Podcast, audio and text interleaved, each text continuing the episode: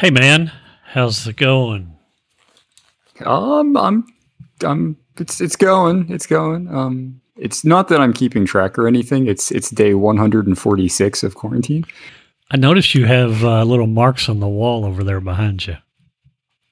Yeah, yeah. You know, you got some things to, to keep saying. No, I uh, I dropped the ball in a previous episode. I remember if it was the last one or the one before that, uh, where I had meant to look it up beforehand. Um, in the meantime, I've since written a script that I use to just have it tell me. So, um, yeah, day And 146. So 146 that's- that's cool. days. Wow. Yeah. That's a long time. How, how how are you doing? Man, living the dream, living the dream. So, uh, so tonight's a special episode. We uh, we have a guest again, um, kind of a, a pretty regular guest, uh, Mitch. Good to have you back on the podcast. Thanks for having me, guys. I'm happy to be back. And uh, What- from his what- long, what what were you going to say, John?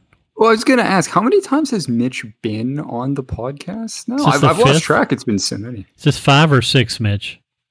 I want to say it's six, but there was also the Lost episode, which might have technically made it seven, if I remember right. But I might be one ahead. I'm not Oh, sure. Okay. You- okay. it, it, it would be either six or seven for sure, and uh, and I think after one of those last ones, we we're going to get back together and talk about some uh, little Miami area things, and we just haven't we haven't pulled that off yet. But uh, Yep. and then uh, back from his uh, uh, Siberian uh, uh, uh, refuge where he was exiled after his last podcast visit. Chris, welcome back. Back from purgatory, guys. Appreciate you having me back. Podcast purgatory. Are, are you Ah, back from purgatory, purgatory. or is this purgatory? It- well, I, I think this how this goes depends uh, will depend on whether I end up in a paradise or an eternal hell. So Just just so you know, the three of us uh, have a betting line in Vegas on on how this is going to turn out. So Yeah. uh, yeah, Yeah, what are my odds? uh, they're, they're bad, man. They're What are my bad. Odds? They're they're can- they're bad, swing but one way or the other. if if you never see me show up to work again, Chris, you'll know that I I hit big. Absolutely. I think uh, I think we've all bet so that we're gonna win big and uh, move to paradise.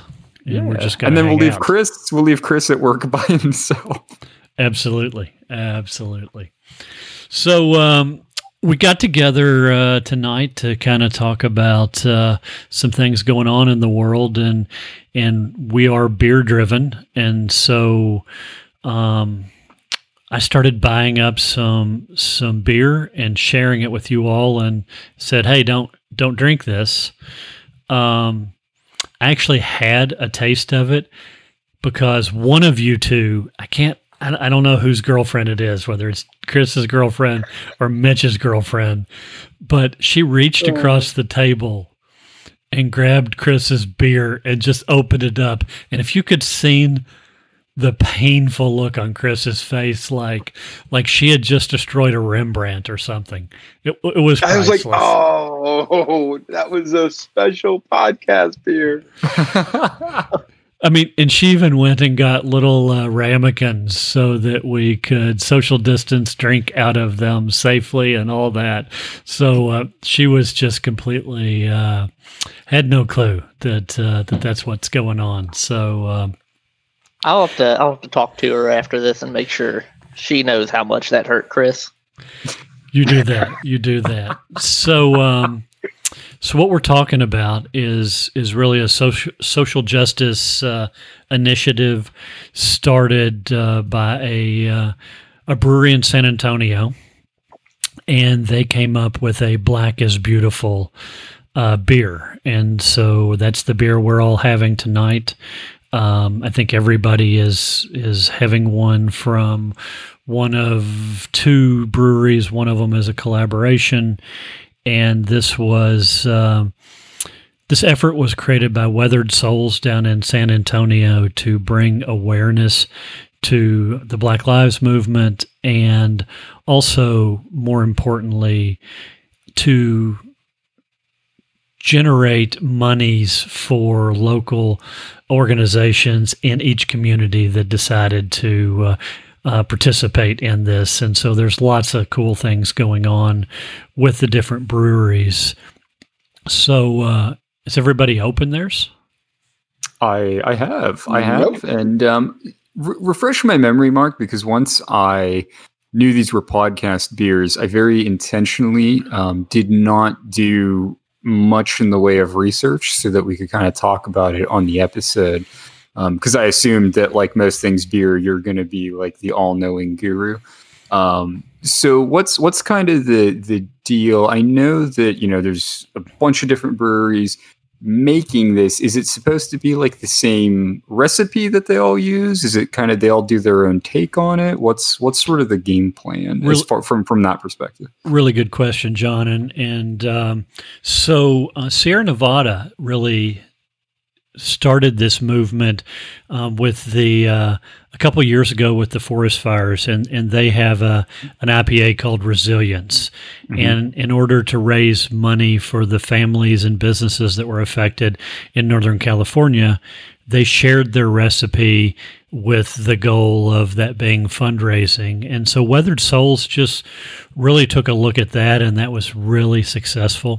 And so they've shared their recipe for this particular stout beer, chocolate vanilla stout. Um, I think it's got some lactose in it. Um, anything else am I missing? uh macadamia Mac- coconut and coffee Yeah. So uh, a really complex sort of stout, Yeah. and uh, and so they they've shared that recipe um, without any any rights to it, and they've really had um, a ton of people show up and actually uh, sign up to um, to do it. So right now we're looking at uh, over a thousand breweries in the United States uh, and some some uh, twenty countries. Something going on in most of the states. I dropped a link in the show notes for uh, the stuff around us. So so let's start with Kentucky. We uh, we're having the um, Mirror Twin Ethereal collaboration. So those two breweries uh, went together and uh, they have uh, a specific cause that they have uh, been donating the money to. And uh, and so uh, we grabbed that. Chris and I were able to meet over there, and we grabbed that uh, that beer a few weeks ago. Also in Kentucky, Mile Wide is uh, going to have a version. Uh, Monnik, the old Louisville brewery, Pivot over in Lexington, Chris, and I still haven't seen anything pop out about availability there. I I assume you haven't. Haven't heard anything from Pivot. So, and then uh, Gasper Brewing down in uh, Bowling Green, which I have never visited. I visited all of these others at some time pre COVID, which seems like 100 years ago. But, um, and then in Ohio, interestingly, um, big, bigger state for craft beer. Hopefully that continues to be the case. Lots of uh, financial stuff going on with this uh, healthcare crisis and the impact to uh, small business. But uh, the the one we have from there is Street Side. I see Chris has the Street Side one in his hands, and looks like that's Yep. what John's got in front of him. Yep. So I I've actually done. Uh, I went ahead and opened both because another part of the reason why I asked you the question that I did was I wanted to sort of compare the two. Um, both very good, but I don't know if anyone else is is doing the same thing that I just did. But very different flavor between the two. And and that was my experience with the Sierra Nevada Resilience, and and that's why I want to continue to get these for us. So as they become available in places, I'll grab them and, and we'll share them and and kind of continue to both contribute, be part of of the discussion, and uh, support those breweries. But uh, the Resilience, while it was the same recipe, they were different and we all know that uh, probably my favorite brewery, and I'm going to guess Chris is is West Six, and the Country Boy version of that Resilience with the same recipe was different and better than the the West Six version, and so my expectation was that that would be the case here. Street Side really does some interesting stuff, and so it doesn't surprise me that there's uh, is a little different. Yeah, I kind of. Um, I think I had the West Six version of Resilience one time. Um, I probably drank an entire keg of the Country Boy one, given that I lived right next to Country Boy at the time, and I really liked resilience and the fact that it went to a good cause just you know basically was all i needed for an excuse to go drink more. Not that i ever really need a, an excuse but um, yeah i mean comparing these two i i think they're both really good. I find the mirror twin ethereal collaboration is really um, it's a bit more on the mellow side. Nothing's really jumping out at me as far as like distinctions. Um, on the street side one, I'm really picking up the macadamia nut from it, uh, and just like some hints of the coffee that I'm I'm really not getting in the uh, the ethereal mirror twin one. So I think it's really interesting to kind of compare those two, and it'll be interesting going forward to to try others and see kind of how they shake out too. What are you seeing, Chris? What do you What do you see as the Uh, differences? really nutty. Like it's almost. It doesn't taste like peanut butter at all, but you can tell like lots of nut oil I mean, yeah, coming you through this thing. you just smell the street side one, and I mean, it smells like toasted macadamia nuts. Like just that's that's a very It's- very prominent flavor. It hits my tongue differently. Like it- it's a tingle. I mean, there's almost like a uh, acidic or like a the booziness is tingling my tongue. It's it's weird, but it's great. I mean, it's a great beer. Yeah, yeah. No, If I I, I actually, mine, yeah, I don't think I would have noticed John, if I opened both of mine and tried both side by side, I'd probably be on the floor. Ten percent. That's a boozy. That's a boozy stout. Yeah, it is for I mean, sure. it, it is, but you have to remember, Chris. Um, I ate both of those gigantic Mexican street hot dogs for lunch, um, like just three hours ago. So uh, Okay. I'm, I'm as well prepared as I'm going to be, and I really wanted the side by side comparison. So We yeah, need I, to- need to I think about hot John can do the whole four or six pack and and be okay. Yeah, that, that was a that was a massive uh, meal. Mitch, what are you thinking about the the beer? I wholeheartedly agree with everything they've said so far. Um, and I definitely prefer the street side over the other one. It's got that roasted is really the right word. It is. It's not just a macadamia nut flavor. It is roasted macadamia, and you catch that first with the smell, and then it follows it up, just solid, solid flavor profile. I really like it. I, I don't tend to go to either ethereal or mirror twin for a stout. I can't say that I go to streetwise for a stout either. Um, stouts and porters are are kind of Listermann specific in the Cincinnati area for me, but Streetside does such a good job with taking a bunch of of components and putting them together and and making something really special out of it. So I uh, think I think you mainly go to street side for uh, the worst, right? uh, no, that would be Mitch. Uh, The The beer that tastes beer- like liquid sausage. Uh, it's not a it's not a sausage flavored beer. It's a beer that doesn't taste like beer. It's just pureed Italian sausage. It, it is. It's so weird. rough. I would tell so you I'm that not not defending not defending ethereal in any way, but their lambda oatmeal stout. If you're Yeah, not it's good. if It's you're not good. down with that, okay, all I've right. had That's um, I, one of my it's one of my faves. I I never got to ethereal enough that other than a handful of beers, I would remember the names of what they were. Uh, they had a barley wine that I really liked there.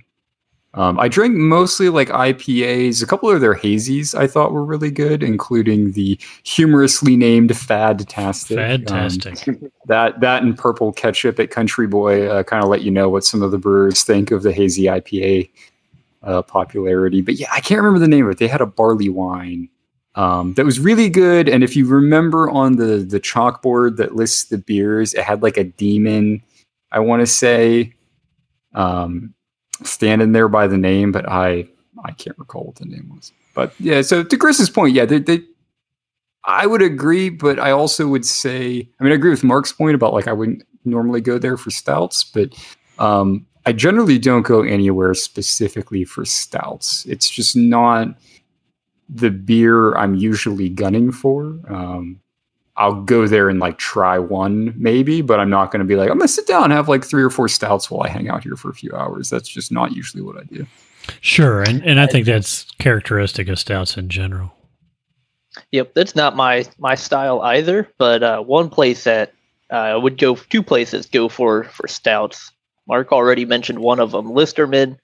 They do some incredible stouts. Um, they got really good hazy IPAs with uh, Fiona Hippo beers or like line of beers that they do. Yep. They've got a few others that are really good. But I've been to a few beer tastings where it's uh, pre-COVID, but everyone just brings beers, and throughout the year we would do different different flavors or different not flavors, different types of beer, different styles. And over the winter, it's usually you know you bring out your winners, your winter warmers, or your stouts, or your generally darker beers.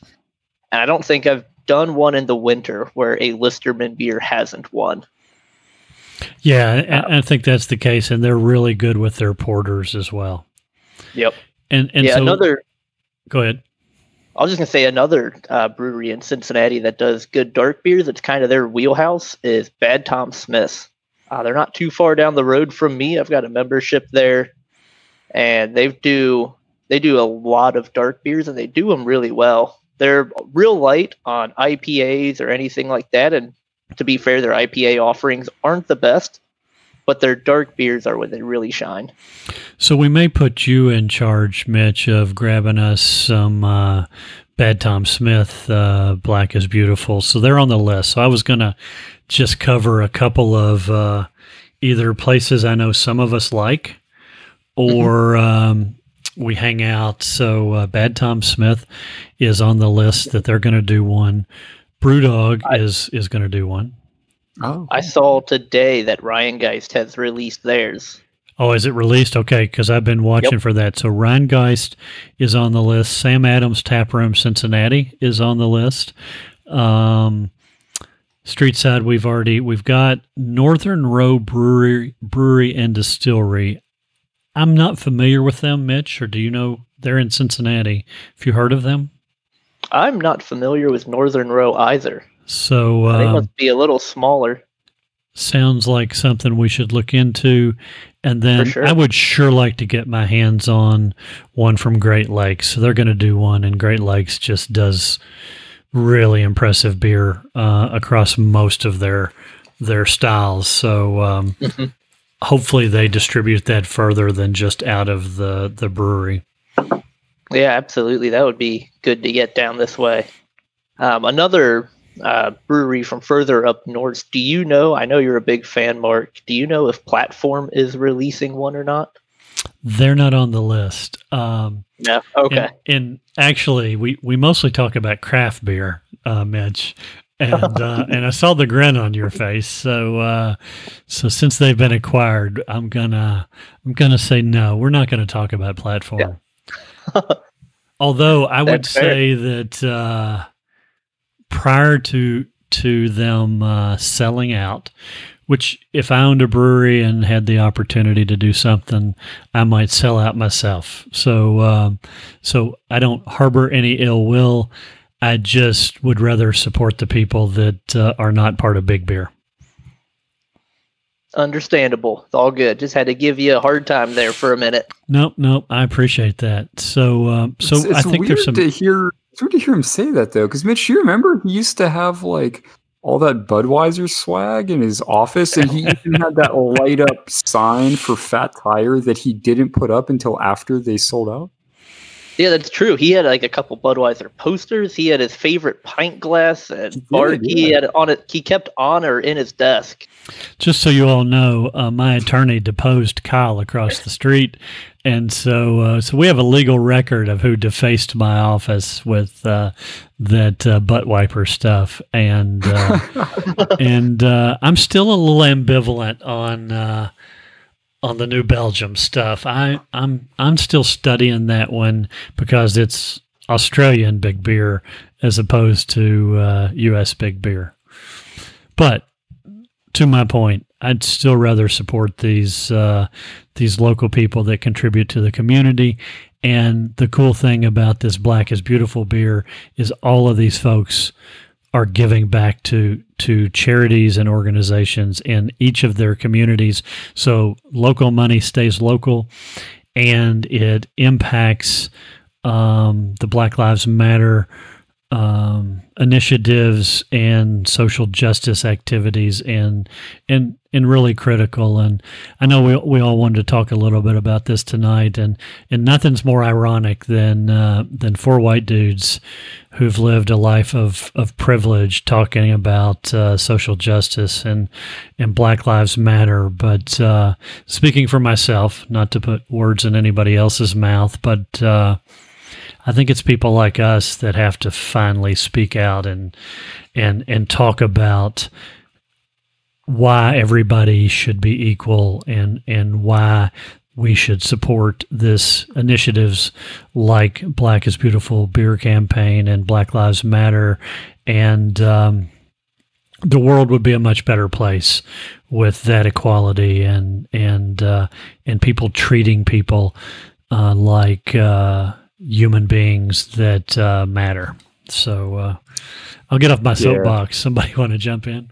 No, I, I 100% agree. And I mean, I, I know you and I, it's, it's, it's slightly unfair for me to cherry pick conversations we've had before, knowing that, uh, you know, we're on the same page. But um, I know you and I, Mark, have had conversations before, um, especially like with respect to the elections that we had locally. Um, just it, it feels like I'm not sure if it was yesterday or like three months ago because the days all blend together, but um, you know that that we both kind of agree that there's been plenty of people who look like you and I involved in politics, and we need to start to expand that and broaden that. And we definitely don't need like another white dude trying to represent people because that has clearly not worked very well for a long time.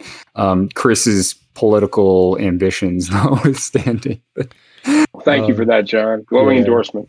Yeah, exactly. Uh, Forsyth, Forsyth, 2024. But uh, and I know recently, you, what, know, we were we were all kind of you know behind the Booker campaign. Um, definitely seemed like the most promising candidate, and um, was extremely unfortunate he did not get the nomination in a very close race. But um, yeah, we we definitely need more people like that um, to kind of be at the forefront and be able to share their experiences.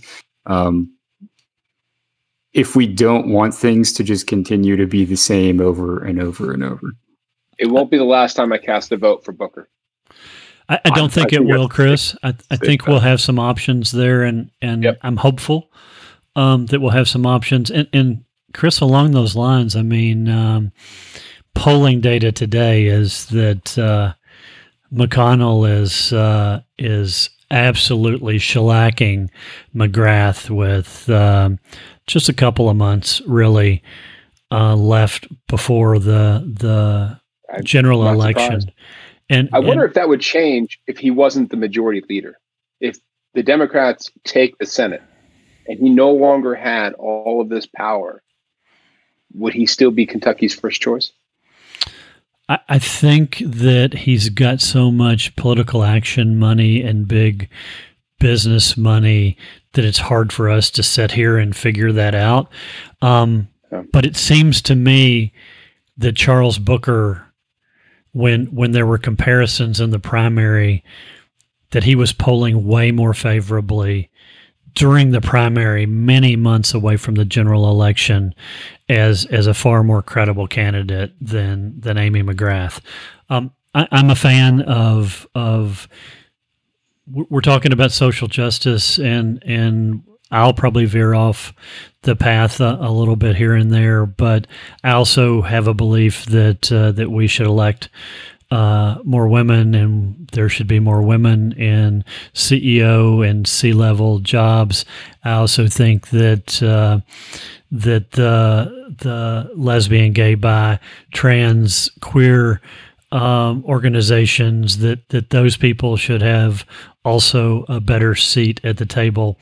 Don't want to take anything away from the Black Lives Matter, other than I think to say we need people other than what the four of us look like in in order to do that. I, I saw something kind of heartbreaking the other day, and and I didn't grab the source, but it was a it was a discussion, and and really the discussion was, oh, that person of color has has these. Um, these deficiencies, these uh, shortcomings, these whatever, and and finally somebody came along and said, "So we've been we've been electing mediocre white men for decades.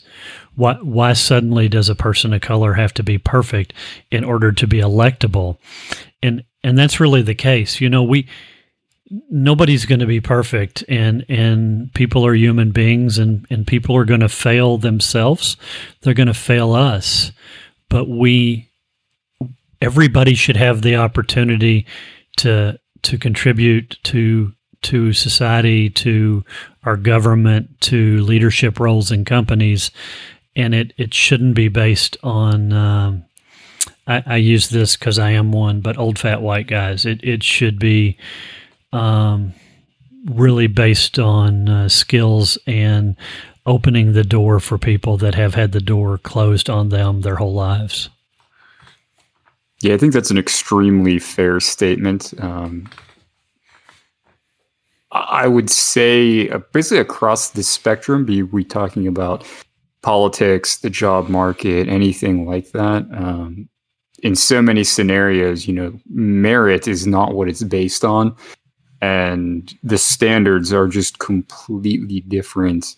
Um, especially if you look at it right now, I mean, you have some of the most inept and corrupt human beings possible in leadership roles in government. And, you know, you got people literally digging through every tiny facet of somebody's history to find the tiniest little, you know, mistake they made one time. And suddenly it's like, well, that should that should just clobber their entire political aspirations, their entire career. Look at this mistake this person made. And I'm like, I, I made seven mistakes today. Like, what? This is so dumb to blow some of these things out of proportion and act like some people need to be perfect because they look different, as opposed to, you know, people who we very publicly see making heinous mistakes every day. You know, I mean, every time I see an interview with a particular political figure, he can't say something that's not just. Yeah, you know, it's it's those five words that uh, that he knows and and reuses over and over, and and so uh, it's beautiful. So uh, yeah, absolutely. Tremendous, tremendous. Have, a lot of people. Yeah. Yeah. So um, so, John, we're going to wait till your uh, internet uh, uh, revamps again. Uh, the senator is is is dancing because it wasn't uh, he that uh, thinks he screwed up the podcast. But we deal with this every episode with John and his fabulous internet provider Spectrum, who we will throw yeah. under the bus repeatedly for as long as we do this podcast. You know, I, I, really like wish. I just want to chime in real fast, John. I'll let you say your piece in a minute. Uh, but as an avid listener, I know these issues, this isn't the first time you've had them. They're pretty well documented on the podcast. And I think had someone, one of our other guests tonight, listened to more episodes, he'd be aware and not realize this is a one off. Well played, Mitch. Well played. Uh, thank you, Mitch. I, I appreciate that. And in all honesty, um, it would almost be better if like my connection fucked up in both directions because it's always only the upload that dies. And so I can't tell because like I see every like everybody's videos working great. If they say something, it all works great. I'm just like, sweet, everything must be normal. And then Mark kind of like cuts me off, and I'm like, that was weird. And I look down, we're in Discord recording this, and my little like signal indicator is like bright red, and it's like, you're fucked, bro. And I'm like, oh, it happened again. Listen, there's no guarantees that I'm not gonna like wind up syncing this podcast at some point tonight. Oh, we're aware. But I didn't go. I didn't go robot voice. I didn't go robot voice. That's I have No, that. that's- I'm standing on that. I'm standing on that one thing. No, it's it's okay. Like I moonlight as uh, you know, I voice uh, Megatron in like the Transformers properties. So I just want to practice that every once in a while. You know, just throw it out there, make sure I still got it. It's it's fine. All right, so I, I have to say something about the topic we're on before John went robot. Uh, Yeah, dial us back. I in, went please. to a very small, affluent private college in Birmingham, Alabama. Birmingham, Alabama has the Global Institute of Civil Rights, and uh, uh, you learn a lot. You learn a lot. Like you can't help it. You are you are immersed in it, right? But my little campus was not typical of Birmingham, Alabama. It was very affluent, very white, very few minorities. Um, there were social groups on campus who had never, there had never been an African American um, as a part of those social groups, right? I'm familiar with some of the discussions of how, what what the first had to be in order to be part of the social group. Like, you weren't just going to take. That was the uh, implication was you weren't going to take just anybody. And I, uh, it, I still can't believe. I still can't believe that that was part of the culture when I was in college. And, Like and, that's not what I, not what I thought it was. Not And- not what I thought college would be. and, and our, our listeners can't see us, so they don't know how old we are. And, and so you're clearly in your 40s, so that was a long time ago. And yet nothing's changed. I mean, I mean, how heartbreaking is that? Is that it's it's been our whole lives. Uh, John and Mitch are a little younger, maybe haven't. Uh, I don't. know, Maybe it's as big a deal to you all in terms of how long this is going on, but it, it just seems to me that that um, Chris's story resonates directly with me. I, I dropped a I dropped a, a link into the um, the show notes, and uh, this is a guy I've not met, and uh, his name is Aaron Wade, and I came across him online. We both have interest in recumbent uh, trikes, and I started following him. I reached out to him and told him what a cool dude I thought he was. Enjoyed his post, and and I'm perusing through my RSS feed the other day, and this post pops up, and it's called privilege. So so he's a white guy just like us, and um, I- I'm I'm not going to tell his story. I, I think our listener should should click on the show notes and and read his story, but. I'll tell his story from my perspective. I grew up in Frankfort, Kentucky, and um, Aaron talked about all the things he did and and how he always got out of trouble and and those are are things that I did as a young man. I, I mean, I I can't tell you how many times that my buddies and I got pulled over, and the worst thing that happened that we just thought was awful was uh, they dumped out all of our beer out of our cooler. Um, then they let us go home. They lectured us sometimes and didn't ask to look in the trunk, and they let us go home. And and that's just happened over the course of, of my growing up in Frankfort, Kentucky.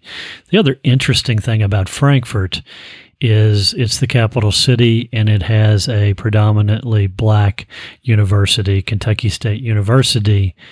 And and while I am um, at the worst case getting my beer dumped out, and at best case tell, being told to be good and go home, which we never did, um, young men and women coming in to study at, at Kentucky State University were afraid to leave campus because if they got caught by the city police, they were arrested for the things that I was told to go home for. They were were harassed because uh, of the color of their skin.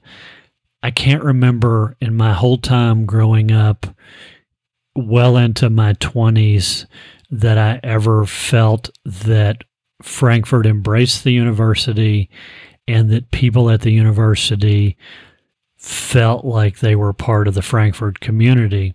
I'd go as far today as say, today, I still don't think most of the people at Kentucky State University that come there to study feel like they're part of the Frankfort community and can move about throughout the community in a fair and safe way.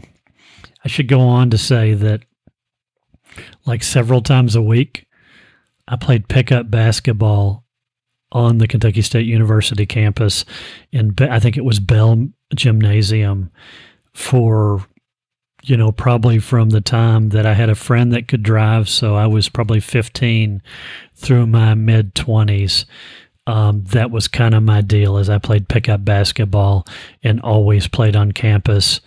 Uh, was always treated with respect and I was always in the the large minority and I never felt like any of the people I was I was playing ball with felt comfortable moving very far outside the parameters of campus. I think that's the case today, and and that's um, that's why we're here. That's why the the protests are so important, and that's why uh, people like us need to add our voice to the discussion. Yeah, absolutely, absolutely. I I agree, and it's just um, it's kind of ironic that um, while we were testing our setup before recording, you know, and I mentioned uh, working at a gas station when I was um, in my early teens, my first job, um, out in the middle of nowhere. And while the story I told was much more humorous about the kid coming in, his friends told him that his turn signal was out because he needed turn signal fluid um, just to plunk in and it was a funny story. Um, it was very interesting working there, being out in the middle of nowhere. Um, it was southwestern Pennsylvania, about maybe an hour and 15 minutes to an hour and a half northeast of Pittsburgh was about the area. Um, ex- like way out in the middle, like middle of nowhere, absolute middle of nowhere. Um, extremely monochromatic community. Um, and many many people even in the you know I think what early 2000s uh, who were extremely openly racist there. Um, many people would come into the gas station. I mean it's it's like the the backwater middle of nowhere gas station that people hang out at because there's nowhere else to go when you live in that kind of an area other than the gas station. And i mean people would come in there and talk about you know groups they're a part of that are, you know, openly racist groups, meetings they have, that sort of thing. And it was just like common discussion. Um, happen all the time. And to this day, I am extremely grateful, I guess, that um, apparently I'm just wired differently than the people who were in that area, that I did not fall into that, that I didn't think the same way or believe the same things and that being exposed to that when i was you know early teenager um, didn't kind of sway my opinion or anything like that. Um, i'm not exactly sure why that is. I'm, I'm pretty pretty happy but um, definitely i mentioned this because to your point mark um, even being um, slightly younger than you are, um, definitely that sort of thing is still extremely prevalent um, lots of those people still around, and it's still a massive problem to this day. And I just don't understand. I mean, Chris, you grew up in a couple of places. I don't. I don't understand why we have so many places that are still like that. Do you, Chris? No, I I've lived in New Jersey, in Minnesota, in Florida, in Alabama, Kentucky, New York City, and my favorite neighborhood favorite place I think I've lived is is Queens, New York. Um, from the train to the apartment, only a couple blocks. You know, I'd pass grocery stores, coffee shops, um, fruit markets. I would hear 15 languages. Uh, it just there's nothing to compare it to. Like there, most people do not have that kind of exposure to different cultures, different um, skin, you know, skin tones.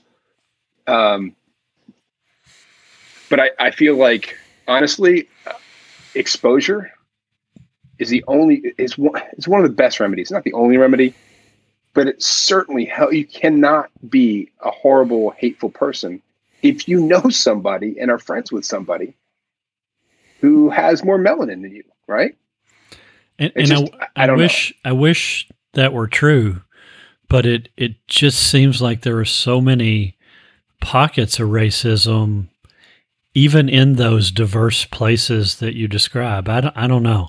I mean, I certainly when that's, I'm a, yeah, that's true. When I'm in a place like that that you described, I, I'm just like, oh wow, this is so cool. I, I get exposed to different people, different ideals, um, different personalities, and life really for me has always been about learning. I've always joked that I'm I don't know what I want to be when I grow up. It was not a tolerance paradise.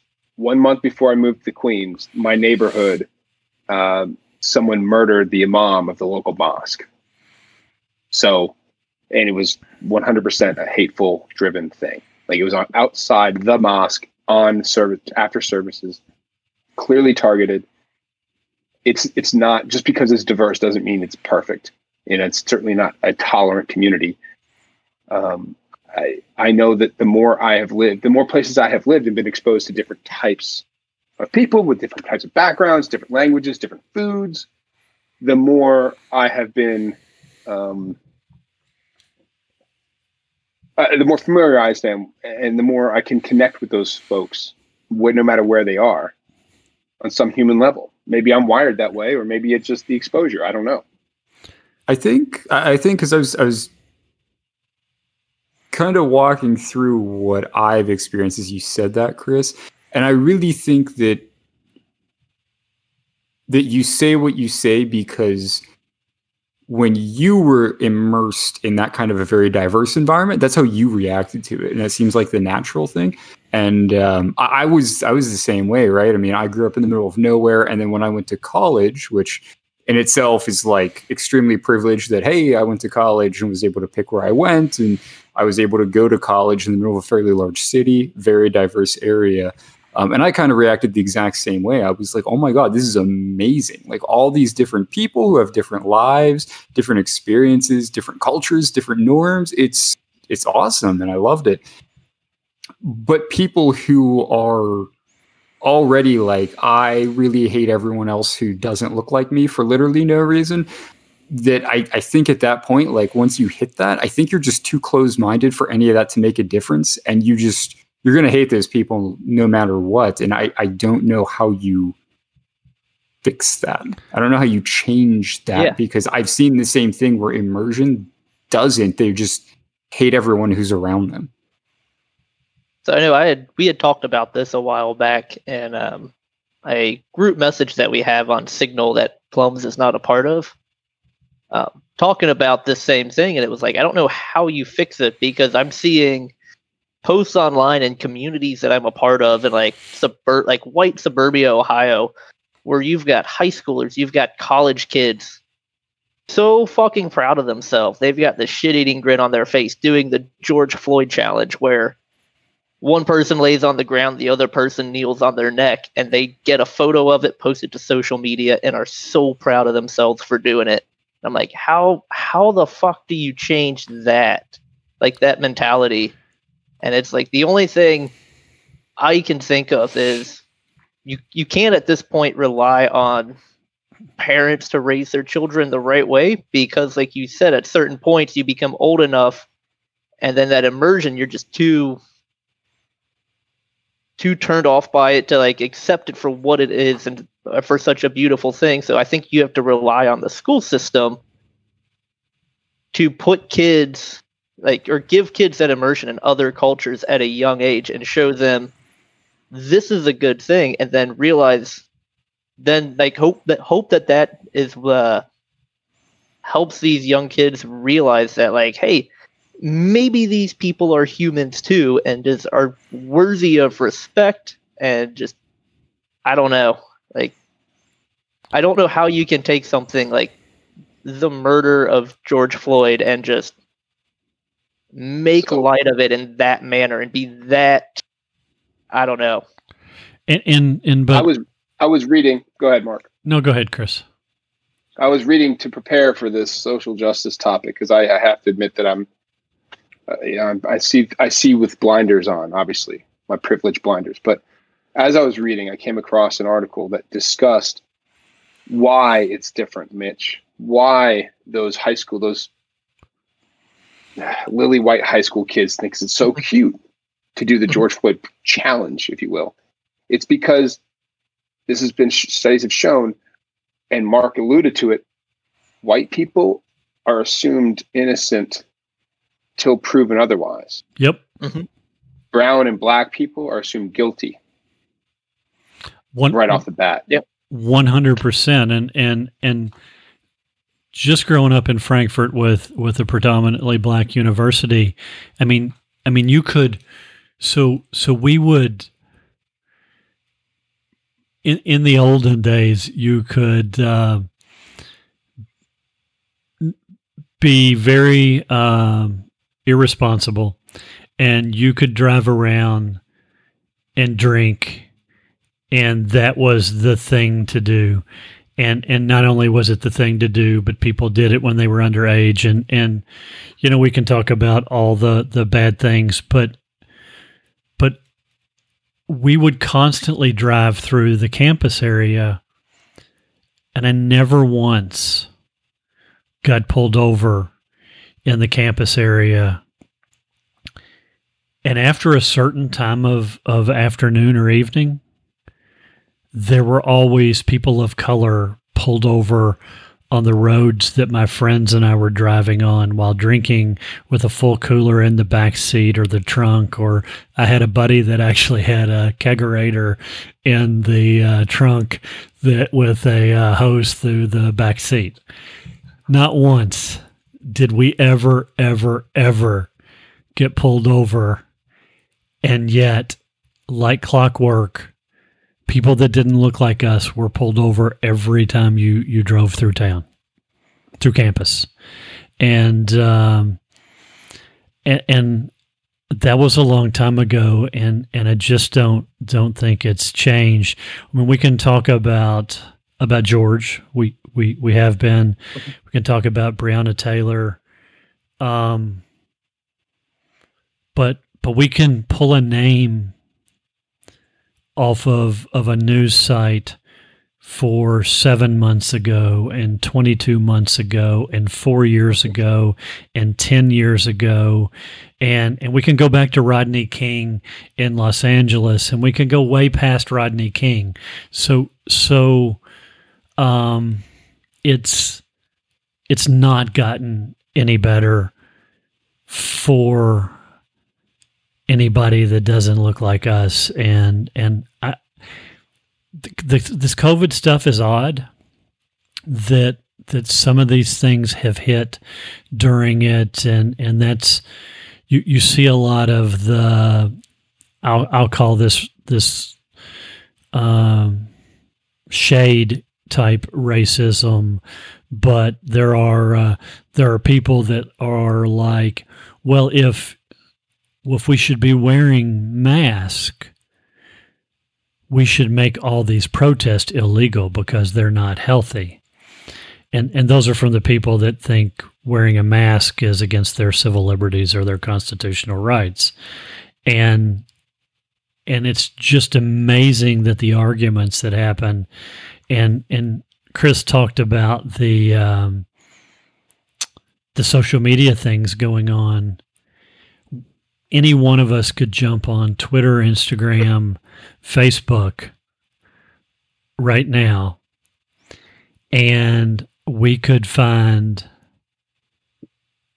a crazy white person losing their mind because of wearing a mask or a Black Lives Matters uh, event, and and almost always the defense is some weak defense about uh, mental illness. I lost my mind. I didn't really mean that. Yet they're recorded saying the the worst things that anybody could could possibly say. Read the other day, community pool, predominantly black pool. Um, a mother and child swimming, swimming. Uh, mom comes over to say something to the child that's swimming laps in one of the lanes, and a white person loses their shit because these people don't belong in their pool, the community pool. If it's a public pool, everybody is part of the public, right? Yeah, for sure, for sure. And I, I want to, I want to go back a little bit and touch on something you had said just a minute ago. Um, about how you can you can look back through the years and you know obviously what happened with with George Floyd and Breonna Taylor are terrible things, but you can go back and pick a year, right, and you can find the exact same thing. And and I've had conversations with people who they just they don't seem to understand how endemic the problem is. I've I've heard people say things like, "Well, I don't." The the officers who murdered George Floyd, like they were arrested and charged. So like they they did it. Like the protesters did it. It's like why are they still protesting? And I'm like that's such a myopic view to just be laser focused on this one issue. It's such a bigger problem than that. You have to really look at the entire scope of history of the country to realize that there's a much bigger problem at play here, and that saying that oh yeah the, the officers who uh, who who murdered somebody are are charged now, um, everything's better is just a very a very nearsighted thing to do. And and that racism even starts to stand out in in that discussion, John. In that uh, occasionally in the protest, opportunistic criminal activities happen, and Yep, and so yep. well, and the go ahead. I was just going to say the other point um, that, that you had kind of brought to my mind is you were describing the people saying, well, you know, if we're supposed to wear masks, then all these protests should be illegal. Are often the same people who you you scroll up two weeks in their Twitter feed, and they're you know outside of some government building with like assault weapons, protesting the fact that they have to that they're supposed to wear masks. You know what I mean? Exactly. So it's I was really thinking just the exact same thing. The people that want to say, "Oh, you can't protest Black Lives Matter because of COVID," are the exact same people protesting the masks Yep. because of COVID. Yeah, Yep. for sure, and and and that. Um, so so you'll you'll have. I'll I'll just call them racist. That will say, well, protesting is okay, but but they're riots. Well, they're not riots. There are people that are opportunistic, and and whether those opportun- opportunistic people uh, are black or white, it, it doesn't really matter. And in, in some cases, in Minneapolis, it was a, uh white police officer that uh, that started a massive uh, riot event.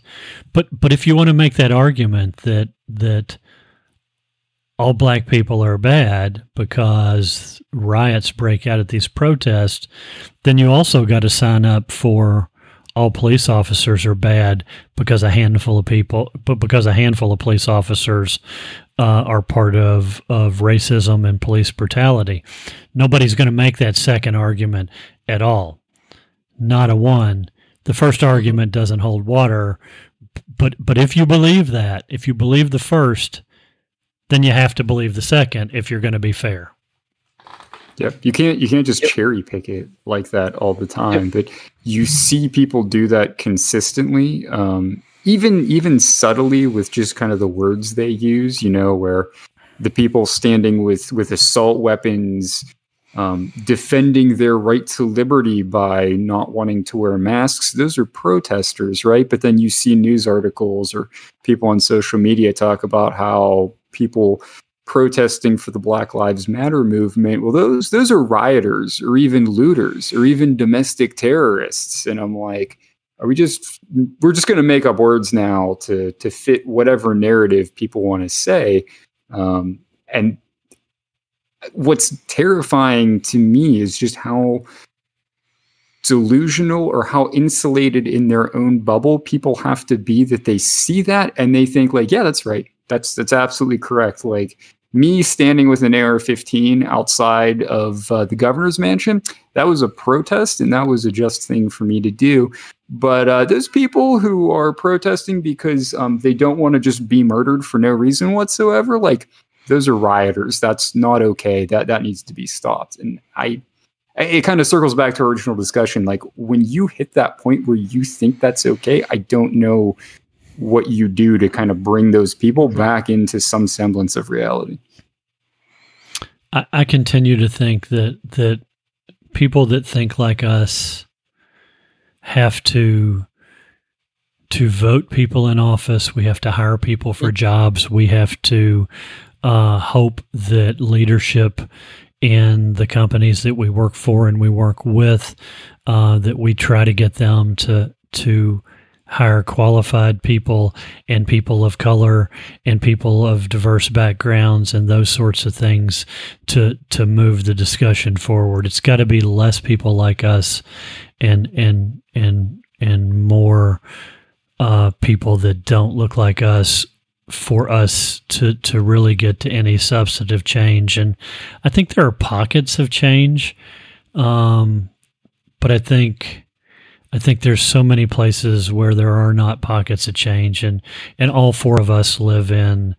Um, Kentucky is a red conservative racist state, and uh, and and Ohio is a is a is a predominantly uh, uh, conservative state. That's even the the city of, of Cincinnati has had lots of of racial unrest for decades that's not been solved. And uh, I um, think, Mark, I think you made probably the most important point of the episode right there um, which is really that for anyone who's in this situation like we are, where you know we ourselves are insulated from this, we're in privileged positions. We need to take advantage of that to figure out the ways that we can make a difference. Because I think a lot of people, and I've definitely been guilty of this myself too, right? Is that you see really terrible things happen in the world, you see this injustice, and um, you retweet some articles about it and you're like well i've done my part you know like i don't know what else i can do like there are things you can do you just got to be aware of it um, and kind of focus on what you can do to make that change as opposed to just being like the the armchair um, you know person for justice who's just you know i'm gonna I'm gonna yell at racists on Twitter. Like that's not gonna fucking do anything, right? You got to find ways that you can make a difference. I agree, and and and I'll tell you that uh, I've I've had some some personal struggles with with the unrest in Louisville and and wanting to participate and having a family health situation that doesn't allow me to really do that, take that chance, but but felt guilty that. Uh, that I don't leave my house and drive to Louisville and, and participate in that. And and so we have to find ways to participate in, in the ways we can other than than that retweeting or or having that commentary or even recording a podcast. I, I would say though that uh, um, I would say that that four white dudes that um, recognize their their privilege can make a difference incrementally in the communities in which we hang out in and uh, participate in. I, I, I, know, I mean, I, I see Chris like out in public treat everybody fairly, and and that's important. And and so I just think we have to figure out inventive ways to do that. And it's not that you don't, John. It's just that he doesn't see you in public. Especially not now, right? Especially not now. Especially so, how many days? How many ta- days, John? Especially 146 days in the quarantine. 146 yeah. days. Oh my god. So well, plus, you know, um, pre pre COVID, uh, Mark Mark had that big drive, so he couldn't go like hang out with me after work. Go ahead, Chris. I know that we're uh, coming up to your uh, hard stop. My hard stop. Yeah. Um, I did want to say that you mentioned um, how this, even if this doesn't seem to be moving the needle, right? And I and I I fully agree with you. This is sort of I don't know if it's it feels interesting to have four guys talking craft beer and um, social justice, but the fact that I'm even now uh, a, super aware of my privilege is the start of a change, right? I think the fact that we have this global pandemic and I, I, I think it will, I think history books will show that this will be the start of some sort of cultural change across the globe. The, the entire world was protesting what happened in Minneapolis, Minnesota, and Louisville. That's and Louisville. I'm sorry, and not to not to forget about Breonna Taylor, uh, Louisville, uh, Minneapolis. You know, um, the entire every there were people all over the all over the world protesting racial uh, disparities in policing. It's not just the U.S., but it, you know, it, it we could lead out of this. We can lead our way out of this, but right now we are not a right now we're not a global a global leader, and that's we yeah. have to get back to being a global leader. Yeah, and and we gotta we gotta take Mo with us, momentum, and and um, we have to figure out along the way. I, am optimistic, like Chris is, but we have to figure out how to maintain the mo- the momentum. Um, the protests are not sustainable for weeks and months. People have to live their lives and work their jobs and take care of their families. Um, we have to figure out a way to to to get some momentum and and keep that momentum. We we have some opportunities here with the election coming up, but but what what we really need is is those opportunities at other levels. The county judge executives. Uh, that was for you, Chris. The uh, the state representatives and senators across the country. Um, your county we, sheriff is an electable position. Yeah, the county sheriff. We we we we need change in all of those places. We don't just need change at the top of the United States. We don't just need change in the U.S. Senate or the U.S. House of Representatives. We we have to have change throughout, and we we um, we we have to um, to really hit all areas of the um, of the leadership infrastructure in order to to make that change. I saw something the other day and I, I threw it in the show notes and I just grabbed it and threw it in email and and it was late at night and I was reading something and I don't know who it came from, but it said imagination and, emp- and empathy. Imagine yourself in their body, and and and just think about that. Think about um, all the things you see on TV and all the things you see on social media about um, people of color that are treated less than human, treated um, like they're guilty before they've gone to court. They they they get pulled out of a car and and a whole family gets handcuffed and, and put on the ground and, and made a uh, um, public display of. And it's um, it's just something that uh, when I go back and and so I read the article from Aaron and it really hit home with me. And and to your point Chris having I've always thought I've been liberal. I've always thought I've been inclusive. But when I read Aaron's article about um, all the things that happened to him and I just go back and go through the inventory of my life how how many how many things I got away with because I was a white guy. And uh, and and I think that's important that I said a white guy um, because I, I still think we we have a um, a societal issue issue with women regardless of color and and discrimination.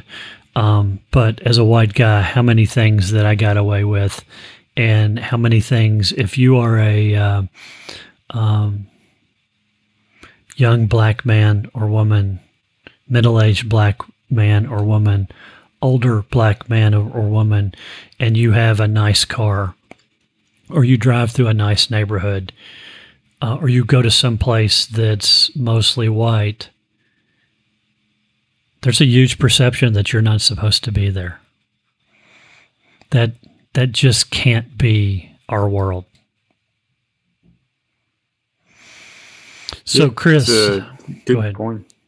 Go ahead. No, I was just going to say the, the the one thing I was going to add to that, Mark, is I, I really agree with your point that while we focus on the big picture politics, um, that it is important at the local level too, especially within some of our local communities where now is sort of the prime time where some of those local leaders, some of those local officials could step up, and and some of them are, and some of them are choosing to ignore it all and do things like fight against you know mask ordinances and that sort of thing instead. So um, I just thought it was a really good point that while definitely having leadership who has their mind in the right place, and even better is representative um, of of minority groups, would be ideal uh, that we need to kind of focus at all levels as well you know leadership state and local government leadership roles within companies that we work for all that sort of thing Yeah, and I know I know Chris, you need to get out of here, so we'll close up and and tell people where they can find us. But but let me throw this out. I, I haven't shared this with any of the three of you. Uh, it's a waste of for me to share it with John because he doesn't listen to podcast, although he is the king of recording a podcast. Um, but I ran across another podcast, and it's called The Tightrope, and uh, it's hosted by Dr. Uh, Cornel West and Tricia Rose and uh, it's got some really compelling content. I would tell you to go out and grab it and and and listen to it. And and one of the episodes I've already listened to was from back in in late July, and they had uh, Alexandria Ocasio Cortez on AOC, as we affectionately call her, and um, she. Um, I'm a fan based on on you know the ideology that we've talked about today but but to listen to her and as she grew up in um, New York City with a uh, um, ethnic background from Puerto Rico and in an ethnic community and in disparate religious her her family came from two different kinds of religion that that really didn't have similarities and and how she she found her way based on the community she lived in the people she was around her ethnic background and her her religious exposure. It was really compelling. Uh, dr west is uh, kind of one of those um, really preeminent sort of of uh, scholars on a lot of the uh, the issues that we've talked about today in terms of Black lives and and discrimination and things like that. So I just throw that out that anybody listening. Um, I, have I've found everyone I've listened to so far compelling, entertaining, and uh, uh, Dr. West has uh, um, a ton of energy. It's uh, really really interesting stuff. So I'll check that out for sure. Yeah, yeah it's good stuff. So, Chris, um, where can people find you online? Oh, well, it's funny you should ask, Mark. Uh, uh, besides the usual Tinder and Bumble, but you can find me on bluebirds of centralkentucky.com. No shit. Is it live? No shit. Uh, no. Oh, it's not live. By the time this podcast is live, I'm sure there'll be something there to find. Um, and and listen for both both listeners of this podcast thank you for checking out the uh, new website. Um been happy with it. Uh, there's some words that you know i will take credit for. Um it's probably they're probably like pronouns but those words are mine. The pronouns are mine. Um no yeah so i, I run a little bluebird uh, habitat restoration program in franklin county and uh, someone on the podcast is nice enough to help me with the website. So thanks, Mark. Good deal. Mitch, where can people find you? People can find me on Twitter at drunktweets513. Uh, we've been a little less active lately. It's uh, my best friend and I. Um, we pre COVID would get together and drink multiple nights a week. We're just down the road from each other. We're not far, so it would be we'd crash at, at each other's place for an evening and just we would drink or we'd go out. And when we're drunk we think we say funny stuff. And then we post it on twitter. And then the next morning it's not quite as funny right Oh, it's even better the next morning. Right, good deal. I, I do think maybe that, not funny, but better in some ways. I do think you should create an egg sandwich Instagram account, and and just every night that there's a late night egg sandwich making, you should post and post the egg sandwiches of your friends. I think I think I might be doing that here soon. I might hijack the the drunk tweets one for that because I only make those egg sandwiches when I'm drunk, so oh, it fits. All right, there you go. JFab HD, John, where can people find you? Ah, it's just just like parallel parking. He can only do it when he's drunk. Oh wait, that's me. Sorry. um, no. I, oh, what a what a terrible joke. Anyway, um, I don't know. I don't I don't know what I'm doing on the internet anymore. Uh, my main website is jfabhd.com. That has links to other things that may or may not be up. I've been everything in the world has made me like really anti-internet lately. So uh, I've been I've been kind of migrating all my stuff to the sort of like the indie web movement. Um, which means I'm not going to share any of it here because you're not going to uh, give us your Mastodon identities, is what you're saying.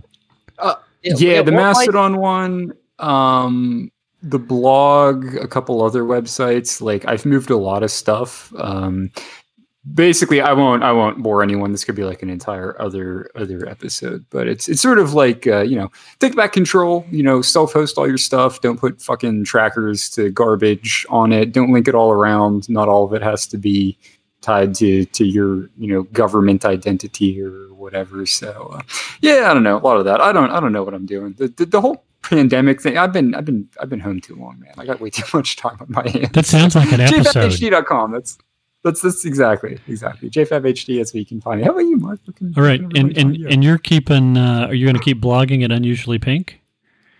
Uh, not at the moment. No. Okay. No, I don't know what I'm doing with Unusually Pink. Um, at the time, you cannot get to that site right now. Ah, okay. Then I will uh, yeah. take it out of yeah. the show notes. I changed the name of it since it's no longer a podcast, I just called it a blog. Yeah, the, the podcast is. Oh, I guess this is this the first recording we've done since the uh, the podcast ended, the Unusually Pink podcast. No, I think we talked about it on uh, Comet Run. Ah, yes, you're right. You're right. Okay, good deal. Yeah. So where can people find you? Where you at? Uh, Same same sort of deal, John. Uh, still working on that website. I got to work on Chris's website before I can work on mine. Just waiting on his words, and uh, and so craftbrewgeek.com will actually take you to Instagram, and I'm on Instagram, Twitter, and uh, Facebook. And I think I mentioned this, but uh, not a lot of new content because uh, I've just got this thing about people are dying and, and people are being discriminated against and and it it seems uh, counterintuitive for me to be posting uh, too much about beer or art. Um, I'm I'm trying to get back on the horse, but uh, we live in interesting times, and uh, and I'm just uh, kind of extra sensitive to those things. But uh, occasionally, something pops up on one of those sites, usually uh, beer or something along those lines. Hey, listen, Makes Chris, we appreciate you joining Mark? us. We also appreciate Thanks for you the not. option, opportunity redemption. Yeah, we appreciate you not good. fucking up the podcast. Still time. Uh, no, the podcast is over. We're uh, we're closing out, and uh, and Mitch, uh, we'll have you back soon so that we can make sure you stay ahead of Chris. Uh, and uh, oh, I don't.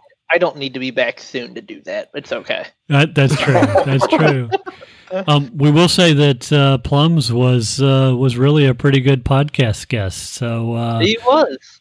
I listened to that on my last uh, long drive down to southern Kentucky, and it was good. It it it went really well. He uh, used the mute button when he should. I could tell there was no background noise from him, like other people may have done in the past. But it was he was really good. He was energetic. He was excited to be there. He was excited to be there. That was, I, I will tell you, um, it was rewarding for me. I, I know John and I haven't talked about this, but what I enjoyed about that episode was it was such a big deal for him to join us on that episode, and he was truly happy and overjoyed about it. And uh, and and Plums is a good kid, good young man, and uh, and and that uh, that really made me happy that it was such a big deal for him and and went so well.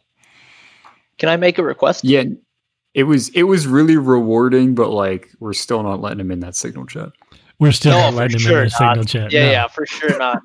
Can I make a request though? Yep. I noticed he was silent for the first 15 to 20 ish minutes of the podcast when you do your, your usual what beers are we drinking.